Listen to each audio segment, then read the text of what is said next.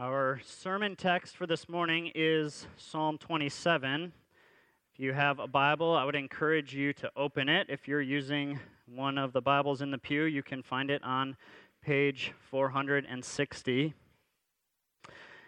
As you turn there, I want us to consider what today is.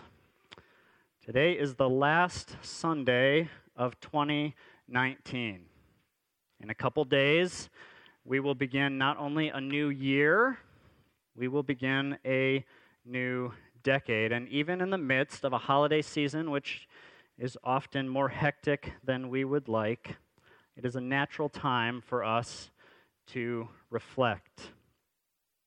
We have gotten many Christmas cards over the past few weeks where people highlight what has happened in their life over the past year. There has been an onslaught of articles online of decade in review, lists of best and worst of the 2010s or whatever we call it. A lot can happen in a year, and certainly a lot can happen in 10 years. I was thinking this week about our family. A decade ago, we had 3 sons under the age of 4 and no daughters. My wife was the only one who provided some feminine balance. Today, those 3 boys are all double digits. One of them is a teenager, and the girls have pulled into a tie with a sister for each brother. Things have happened in all of our lives over the past decade. Things have happened in our world, in our culture. As we come to the brink of a new year, though, we don't just look back, we look ahead. We set goals or resolutions. We seek to plan and prepare for what might be coming. Think about what this decade might hold for some of you. This might be the decade that some of you get married. The next 10 years, some of you may have kids. I can say with confidence, some of you will have kids in the next 10 years. Some of you will graduate from kindergarten or high school or college or grad school. Probably not all of them, but maybe multiples of those. Some of you, this next decade will be the decade where you get your driver's license, which is both exciting, perhaps terrifying for parents. For some of you on the other side, this will be the decade in which you retire and you look for what is next, or where your kids graduate out of your home and you begin a new phase of life. There is much, as we look ahead to the next years, to look forward to and to be excited about. But as we stand on the edge of the 20s, I've been thinking all week that it is so nice to have some clarity after spending the last 20 years not sure whether to call it the aughts or the teens or the tens or the zeros or whatever. We just know, stand on the edge of the 20s. Our psalm asks us to pose a very different question. Not what are you excited about, but what are you afraid of? Nice upbeat post-Christmas question. For some of you, this is an easy question. You keep a running list, and it is always front and center in your minds. Others of you do everything you can to avoid addressing this question, keeping yourself distracted so that you don't have to face it. Living in fear is a miserable way to live, as we can all testify, because at times we all face fears. So, what are you afraid of? This past semester, I met with a group of students on Friday mornings, and a few months ago, we studied this psalm, and I posed this question to them. They mentioned physical pain and suffering, being alone or rejected or abandoned, failing in their own eyes or being perceived as letting others down, and bugs. I'm guessing many of us identify with their responses, but they are just a sampling of what we might say. Perhaps for you, there is fear around governments or geopolitical conflicts, large-scale cultural trends. that keep you up at night, this political party or that political party winning power in an upcoming election, the implications of what that would mean for your life. Or more personally, perhaps it is being out of control, financial insecurity or instability, sickness, betrayal, being exposed, missing out, feeling unloved. Or maybe you're just afraid of the unknown. You don't know what is coming, and that is a fearful thing. The reality is we cannot avoid these things. You don't have to look far in the news or observing life around you to see that the reality that we live in is a world marked by disease and oppression and natural disasters and conflict, car accidents, violent and certain eventual death. And we live in a digital age where we get to not only hear about these things that are happening locally, we hear about them when they happen all over the world. We are constantly reminded there is much to fear. And when we consider the future year, you can be confident that some of these things will impact every one of us in this room. And those are just a sample of some of the external things we could be afraid of. There's a whole range of frightening possibilities within our own hearts and minds, what we might be capable of, or ways that we might bring trouble to ourselves or others. And as my college friend reminded me, as if that isn't enough, we have to navigate all of that, never knowing when we might encounter a little insect or countless other things that pale in comparison to the big things, but nevertheless add to our fears. It is no wonder that according to a Harvard University study, over 60% of college students have reported that in the last year they have felt overwhelmingly anxious.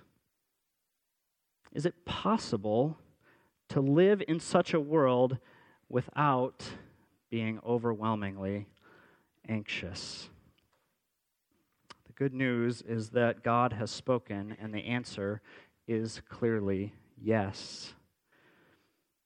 We're going to hear about that in our psalm this morning. So let's turn now to God's word. But before we do so, would you please pray with me? Father, your word says, "Call to me, and I will answer you, and will tell you great and hidden things that you have not known."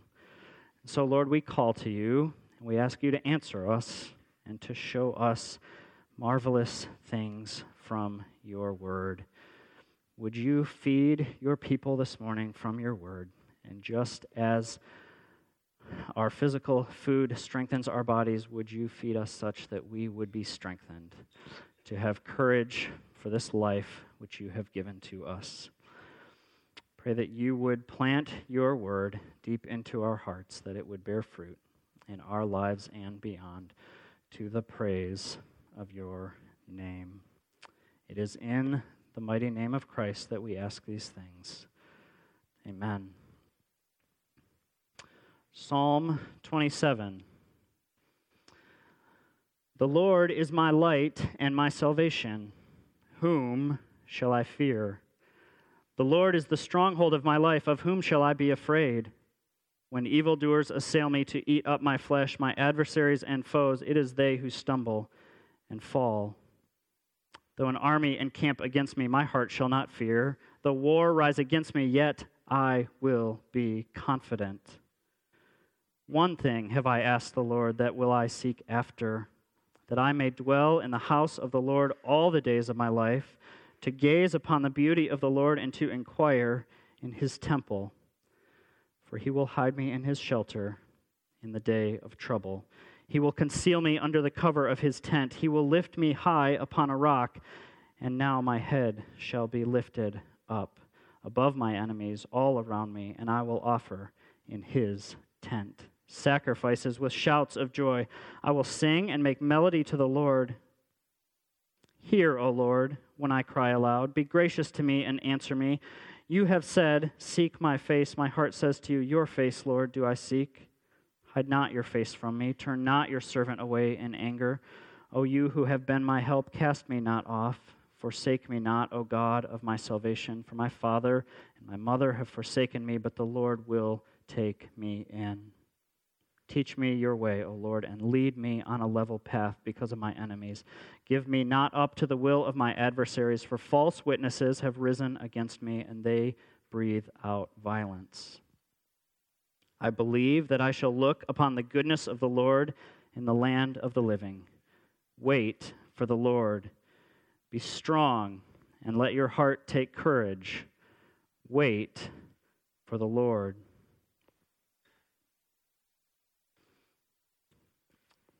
These words were written by David, who has already been mentioned in our prayer of confession and in the psalm that Peter used for our congregational prayer. He is the second king of Israel and a man who is familiar with frightening situations. As a boy, he faced lions and bears protecting his father's sheep. As a very young man, he fought the giant Goliath. Shortly after that, he was personally attacked by the king of Israel and spent years outmanned and running for his life. Later in his life, his son Absalom tried to take David's throne by force. In the process, David was mocked, humiliated, driven from his home, and surrounded by an army that dwarfed those who were with him. David knew fearful circumstances over and over again, which is why it is so encouraging and so helpful to hear his words. This morning, we are going to look at this psalm in three parts. In verses 1 through 6, we will consider David's confidence. Verses 7 through 13, David's cry. And finally, in verse 14, David's counsel.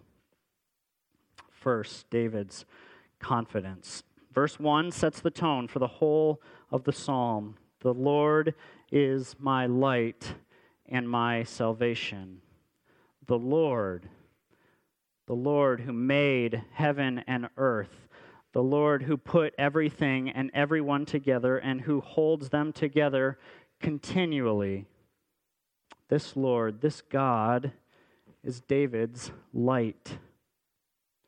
God illuminates David's life. In the darkness, you are vulnerable to someone sneaking up upon you.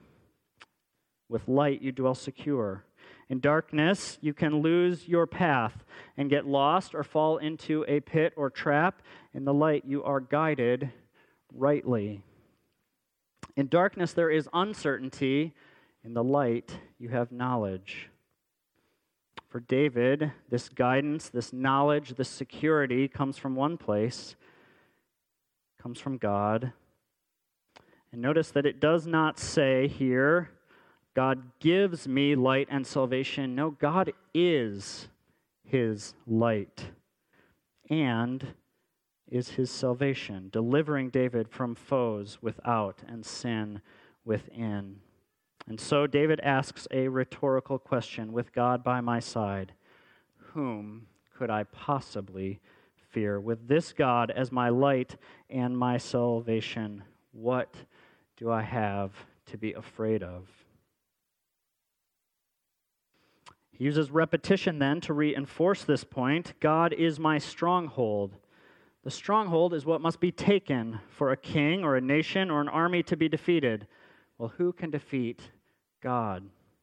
Therefore, again, David declares, whom shall I fear? David moves on in verse 2 and 3 to speak to the specific situations in which he has found himself. Assailed by enemies who desire his destruction, surrounded by an army encamped against him. This is no theoretical proposition for David, stating strong trust when he's facing nothing of the reality. No, he is in the middle of it. There is no clear consensus when David wrote this psalm, but the most likely guess and the most frequently guessed time frame is when he is fleeing from his son Absalom near the end of his life. And so it seems likely that there were actual people seeking to destroy David, and not for the first time. and that there was an army actually encamped against him. And yet, in the midst of that, in the midst of these circumstances, he remains confident. He says, "My heart shall not fear, and I will be confident." Which is why he then moves in verse 4 to saying that he has asked the Lord for something. This one in whom he is confident is now the one he is turning to ask for help. What would you ask for if there were an army surrounding you? I would probably ask for escape, personally. Protection, which is what David does, but he does it in a roundabout way. He knows where his protection comes from, and so he says that the one thing he has asked God for is that he will seek after is to dwell in the house of God, to dwell with the Lord. And David here is not desiring to become a priest who will spend all his time in the temple of God, but is conveying his longing for communion and fellowship with God, that he might take in God's beauty and inquire of or meditate upon the Lord. In the presence of God, he knows that he will be hidden in the day of trouble, concealed and lifted out of danger. And it is helpful to note as we go through here that God does not always remove trouble and hardship from his people. In fact, often following God results in extra trouble and hardship. But he does promise that on the day of trouble, he will be with you. One author put it this way, "Safety is not in exemption from trouble, but in being in his care and protection." And David is so sure of this protection that he has already planned in verse 6 how he will respond to the deliverance which he is counting on with joy and worship and praise to the Lord, who is his light and his stronghold and his salvation. So we see here a man who, though facing circumstances that would be prone to make us fear, says that he is confident. Where does this confidence come from? Clearly, from his relationship with God, from his knowledge of the nature and character of God, and from God's previous deliverances of David in particular, and of the people of Israel in general. David also has another unique avenue of confidence. God has made some promises to David about his reign as king and the continuation of his kingdom after he dies. Promises that give David confidence in the midst of many of his trials that this defeat at the hands of an enemy is not how his reign and his life are going to end. So David finds confidence that God, who will be consistent with his character and promises, is going to act. And these three things, the character of God, his mighty acts that he has done, and his future promises, form a cord of faith and trust and confidence, which is not easily broken and to which David can cling. Before we move to verse 7, I want to make a little observation. I have come over the past semester to really appreciate tenses in the Bible. So if you're not an English major and you don't want to think about school right now, I'm sorry. In the Psalms especially, so often the Psalms move back and forth between the past and the present and the future. Again and again, remembering the past and anticipating the future meet to inform life in the present. The nature and character of God, his past works on behalf of his people, and his future promises moving forward all conspire to allow David to be confident no matter what he is facing in the present, and the same is true for you and I. Here in the first 6 verses, he is really just echoing much of what we already heard in Psalm 9 as Peter prayed, much of what is already part of his much more familiar Psalm 23, even though I walk through the valley of the shadow of death, I will fear no evil, for you are with me. Knowing that who God is and that God is with him, David is able to say, I will not fear. And it is in light of his confidence in God that David then turns from talking about the Lord to crying out to him in verse 7.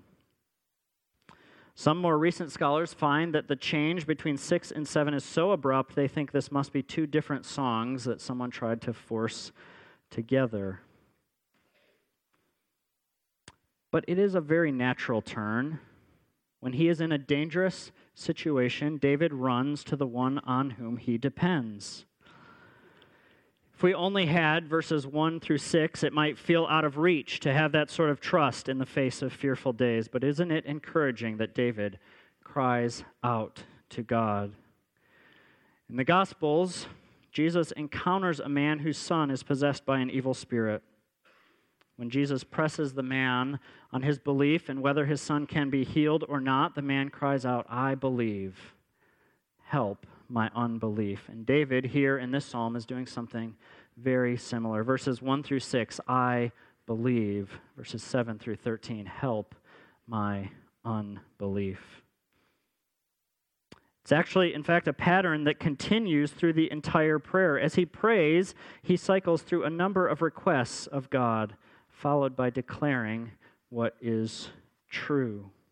In verse 7, he asks God to listen to him, and then in verse 8, reminds God that he is doing what God has commanded, seeking his face.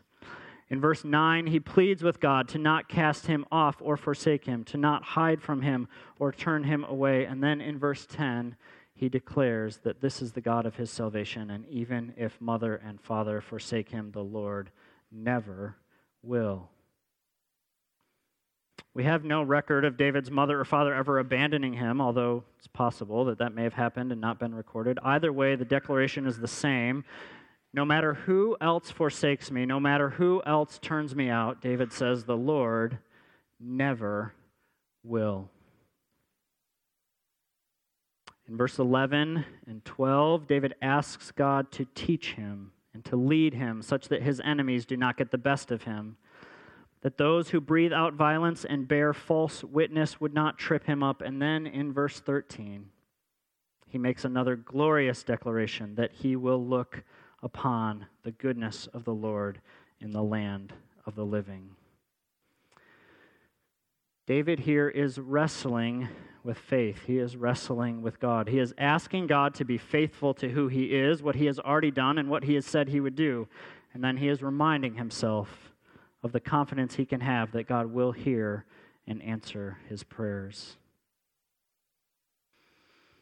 And confident in his circumstances, confident that the Lord hears his cry, he concludes this psalm with counsel, both for himself and for those who would hear his words. Wait for the Lord. Be strong and let your heart take courage. Wait for the Lord. David's counsel is simple and straightforward, and yet so difficult. Wait for the Lord. You will need courage and strength to face the realities of life. Living in this world is not for the faint of heart, as we have already thought about. David says that courage will come by waiting on the Lord. What does it mean to wait? David encouraging us to just sit and do nothing until God does whatever God will do. No, this is not a passive waiting. It is an active one. We wait for God by reminding ourselves of the character of God, reminding ourselves of the promise of God, crying out to God. We read his word, we gather together with his people, and we pray, so often we evaluate God based on our circumstances. To wait for God is to do the opposite. To start with who He is, what He has said and done, and then we look at our circumstances through that lens. In the New Testament, Paul exhorts us to look at what is unseen rather than what is seen, for what is seen is temporary and what is unseen is eternal.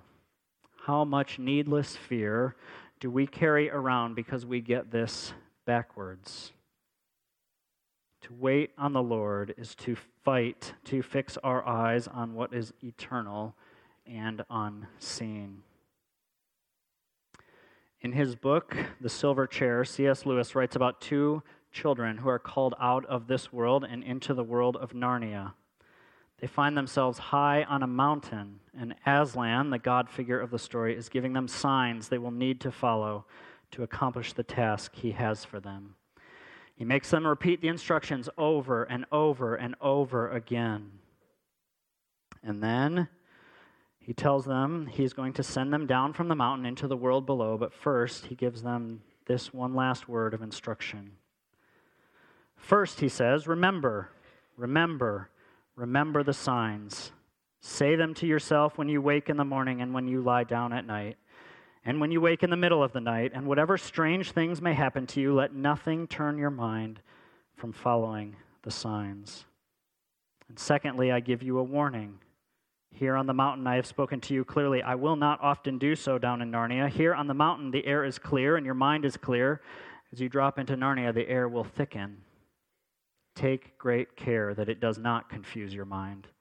And the signs which you have learned here will not look at all as you expect them to look when you meet them there. That is why it is so important that you know them by heart and pay no attention to appearances. Remember the signs and believe the signs. Nothing else matters. The same is true for us. There are times of clarity when it feels like the air is clear and our mind is clear, but when we drop into everyday life, it often seems like the air thickens. It's hard to remember what seemed so obvious a few days or weeks or even minutes ago, which is why it is so important to take great care and fight to remember God and His Word. In Psalm 27, David is doing exactly that. He is fighting to remember and to believe what is true in spite of all appearances. And Christians must do the same. David's confidence can be the confidence of the Christian. David's cry can be the cry of the Christian, and David's counsel can be the counsel to the Christian. It can be, it should be, the confidence and the cry of our hearts and the counsel that we heed. The character of God, His past acts, and His future promises mean that we can live in a fearful world without being overwhelmed. The character of God has not changed. He is the same today as He was in David's day, always has been, and always will be. We have an entire book that is a testament to His past faithfulness and mighty acts, in addition to our own experiences and the experiences of saints for the last 2,000 years. And while we may not have the same specific promises that David had for his reign and kingdom, we have a plethora of New Testament promises that are at least as good, if not better. Jesus said, I will never leave you or forsake you. The Apostle Paul wrote that he who did not spare his own son but graciously gave him to us will not withhold any good thing from us, and that nothing can ever separate God's people from God's love. Philippians tells us, he who began a good work in you will be faithful to bring it to completion. And Jesus has promised that He will return and you will be with Him forever in an eternity with no more tears or sorrow or pain or fear. If God is who He says He is, and if He is with you, truly nothing can stand against you. One commentator I was reading this week put it this way, one Almighty is mightier than all mighties. It is as easy for God to stand against an entire army as it is for him to stand against a single man. I don't know what all of you are facing. I don't know what any of us will face in the days and years to come, but I know that God is bigger and stronger and more determined than any of it. And if you're here this morning and you don't think any of this is real, just a nice story that helps some people to deal with the harshness of the world, maybe even a good thing, just not your thing, you're right. If this is not true, if this is not absolutely and universally true, if God is not who David believed him to be, if this book is a book of human fiction, then Christians, I'm building my life on a crumbling foundation that may help me to feel a little bit better sometimes, but is ultimately going to collapse.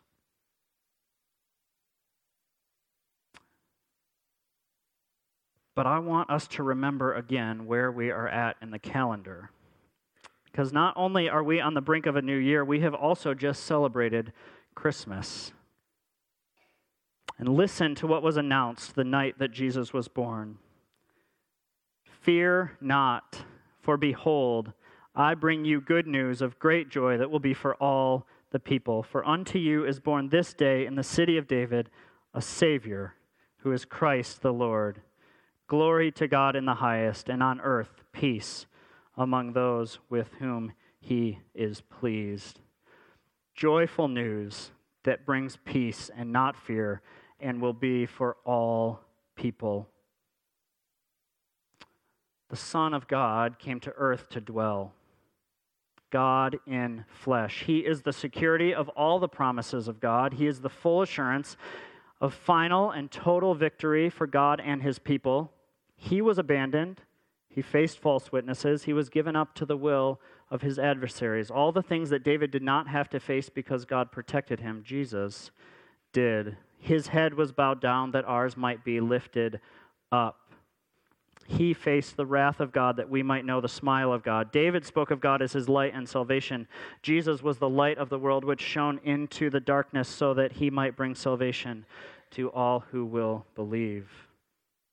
His birth, his life, his death, his resurrection mean that you and I can be reconciled to God, and we who were enemies can be adopted as sons and daughters. And if God is your Father, whom shall you fear? So if you don't believe any of that, that's okay. I'm glad you're here. Thank you for taking the time to join us this morning, but I want to ask you a question. If not that Lord, if not the Lord that David talks about, if not the Lord who was born on Christmas Day, what is your light and your stronghold? What is your refuge in this world, and are you confident in it? Maybe your trust is in your savings and financial security, or in another person, a friend or a partner or a parent. Maybe it's in yourself. Can you speak about your light and salvation in the way that David speaks about the Lord? And if you can't, or when those things fail, because they will, none of them are capable of holding that weight. They can all be good things, but none of them were designed to bear that burden, to be the stronghold of your life. When your refuge fails, better yet, before it fails, consider turning to the Lord, making him the stronghold of your life and waiting on him. I promise it will be worth any cost.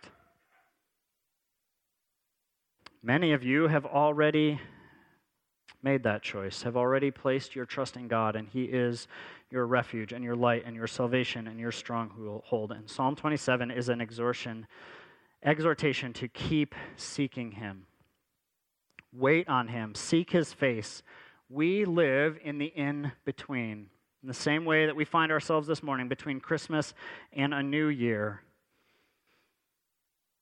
The first Christmas and the new heavens and the new earth are what we live between right now.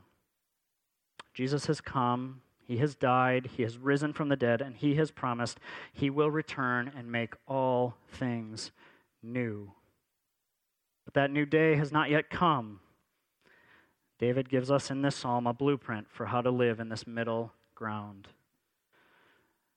for how to not be overwhelmed in the midst of a fear-filled world, how to be confident because of God, how to believe and at the same time fight unbelief by crying out to God, reminding ourselves of who he is, what he has done, and what he has promised, and then asking him to act. Encourage you, make it your goal for 2020 or the 2020s or the rest of your life to be devoted to single-minded pursuit of God through Jesus Christ, asking him to draw nearer to you, seeking his face, praising him, and waiting on him, whatever joys or sorrows lie ahead.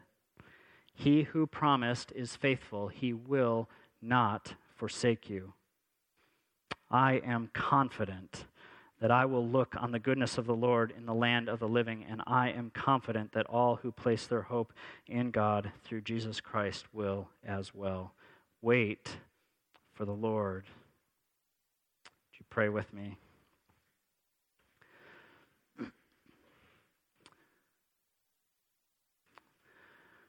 Father, we praise you that you who have created us have made yourself known, that you who were far off have come near. Oh Lord, help us to know what it is to live without fear, because we are hidden in Christ. That God is our light and our salvation. Oh Lord, would you be the light and salvation that you have promised to be? Would you guide and protect and watch over us, and would you lead us unto that eternal land where we will dwell in peace with you forever joyfully. In the name of your Son, Christ, who purchased these things for us, we pray. Amen.